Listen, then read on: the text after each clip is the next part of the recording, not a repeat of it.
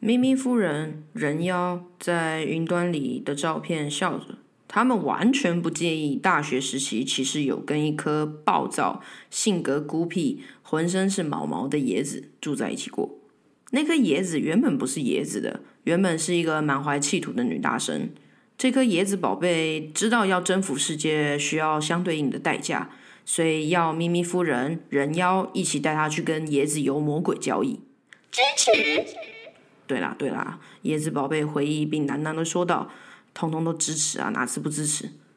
我在变成椰子前，其实也都是很正常的。还没当椰子前，我有一次做梦，梦到考官问我：如果你连自己的嘴都管不住，你何来的自律？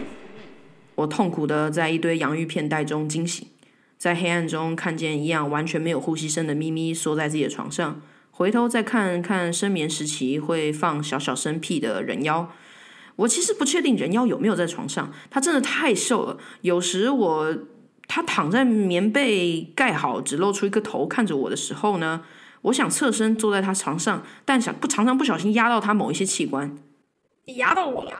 人妖会微微抬头看着我，正色说道：“干，谁知道你被子底下什么姿势啊？整个就是没有任何起伏啊！”我在黑暗中眯起眼睛，定神一看，哦，床尾有两只脚露出来了。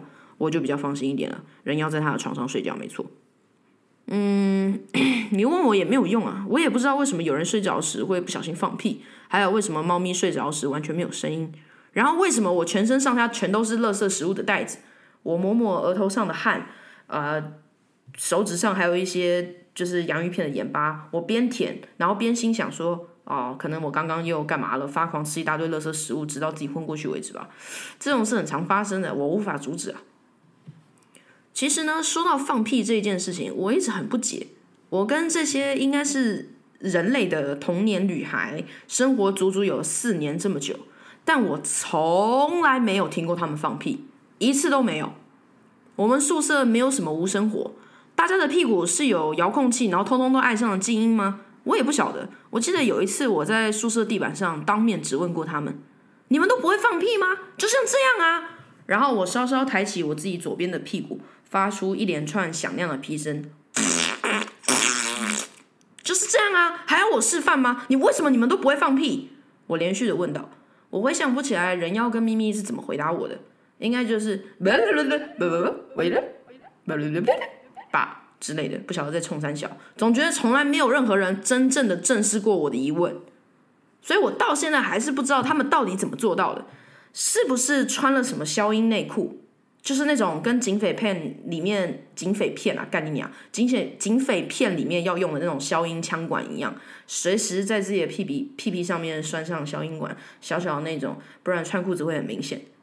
还是其实他们真的就是太瘦了。大家都知道会有放屁声，是因为有一股食物灵魂，时间差不多了，刚从你的身体被超度完，现在要从你的屁眼里面一举冲出，进入下一个下一个自然轮回。冲出时会启动你两边的屁股肉。像是人类开心时就是拍手那样噼里啪啦碰撞的声音的，对吧？大家都知道放屁的原理，会有放屁声的原因是因为这样嘛，对不对？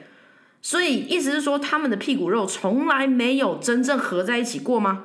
屁眼就是没有被屁股遮住，大大的敞开着，所以食物灵魂出来的时候就是一声，所以才没听到。我什么都听都没听到，没有正面答案，到现在我还是没有正面答案。但是其实我是有得到一些资讯的。人妖大一的时候是直接睡我上铺，呃，因为我们是双人床嘛，就是一个上铺一个下铺。有一次半夜我睡不着，突然听到上铺传来一声很小很小的一声，我一听到忍不住微笑，兴奋的探身出床底，一手蹑一路蹑手蹑脚的爬上人妖的巢穴，眼睛直勾勾的盯着睡得很深沉的人妖，稍微对着空气嗅来嗅去了一下。心想，哎，一点气味也没有。然后我本来想要伸手摇醒他，问他，问他说，哎，你刚刚是放屁了吗？哎，你会放屁耶？正准备要动手的时候，我突然换位思考了一下，嗯，不太妥，所以就耐着兴奋，安静的躲回自己的床上，喜滋滋的继续划手机。反观睡觉时完全无声的猫咪。呃，我亲爱的咪咪夫人，十年至今啊，我还未亲耳听过，真的很神奇。猫咪本来就不会放屁的吗？啊，算了，反正就是猫咪嘛，我也不是天天想这件事情的，我还有很多困扰的，我是很忙的。最大一件事情就是减肥，相信我，我什么方法都试遍了，尤其是小学到出社会这段期间，干你娘，那根本就是根本就是一辈子了吧？啊，好，所以浓缩我身形展演的话。如果用一个字来带过那个时期的话，就是胖胖胖胖胖胖胖胖胖瘦胖胖胖胖胖胖胖胖胖，最后就变成一颗愤怒的椰子。我是椰子的那段时间是这样的：早在我大学时期，皮塔哥哥还在草地上录影的时候，我就已经在用生酮饮食了，还有用 My Fitness Pal 记录自己的营养素，还有一段时间纯素食过，跟疯子一样，连皮带肉把果奇异果给吃掉，因为听说。维多利亚秘密的那个就是什么？那些那些 model 都是这样吃的，所以我就知道是啊，算了，生酮再加上一周重训三天，其他时间我还会做自己买的 DVD s h a n t 的 Insanity。但一个两个月过去，我身形还是没有啥变化，根本没有像大家说的那样神。生酮初期我超痛苦，很像刚刚戒毒的毒虫，整天脾气暴躁，只有吃到肉的时候可以转移一下我的注意力。晚上呢，就一直梦到自己在 Mr. Donuts 的堆里面做雪天使。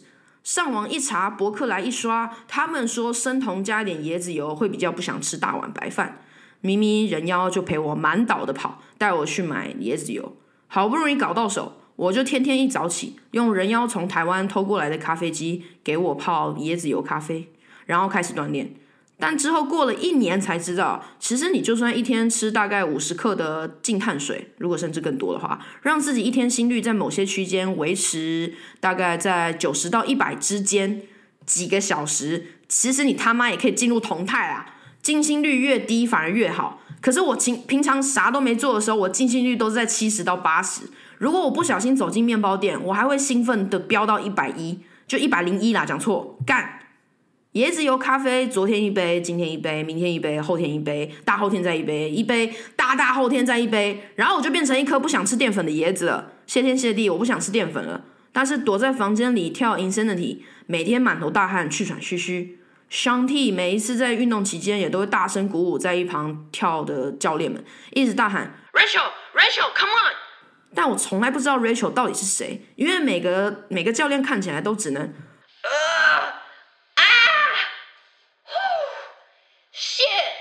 的发出声音，我从来没有看过哪一个教练真的回应了香 T。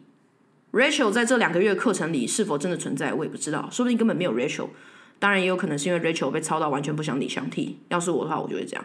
如果他一直在叫我的名字的话，我就会叫他干你啊，闭嘴啊！气气喘吁吁的方式说的。人妖有时候就会踹开我的运动房，然后问说你在干嘛？我就会气喘吁吁的，然后那个汗都连连流进我的眼睛里面。我很想叫人妖闭嘴，但真的太喘了。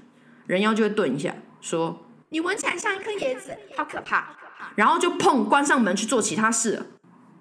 我需要作弊日，我大叫：“好支持！”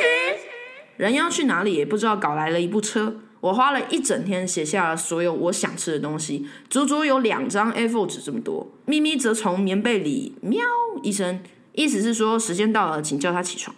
可以的话，最好直接把连猫带床直接抬到后车座里面。我们都超兴奋，咪咪跟人妖还围着我，兴致勃勃的听我一条一条念我作弊日那天要吃什么东西。这是我们那段时间最快乐的事情。早上五点起床吃辛拉面，我会加起司，你们懂吧？还要加蛋哦。十点还要吃万家香的薯饼蛋饼和蔬菜 bagel 套餐，要有小鸡块的那一种。饮料要奶茶，去他妈的红茶无糖，我要奶茶冰的全糖，不不不不多糖。十二点吃阿美卤肉饭，我要再点一碗阳春面当配料，不要胡椒粉，要清汤。然后两点我要再去八十五度 C 买饮料跟提拉米苏。上次我看你吃，我真的好想吃哦，你这个贱人。四点直接开始喝酒，晚餐我还没想好。嗯，你们觉得怎么样呢？哦，你的拉面可以分我吃一点吗？人妖问。当然可以啊，bitch。那你要在哪里喝酒呢？我以为你会想要吃爆料。咪咪睿智的问。哦，天哪，对，还有炸鸡，我都忘记了。我极致苦恼。喝酒，我们去开车去山外喝好了。人妖提议。啊，我突然好爱人妖。对，对，一路喝回京城，这样好吗？好，好，好，当然好。那晚餐到底该怎么办呢？我们异口同声的问。我喜欢人妖跟咪咪就在这。我当然知道我的计划跟我整个人的身心状况都很有问题，但都吃成这样了，就是还想要晚餐吗？我当然知道这个问题是很大的，但是无所谓，他们都是会支持我。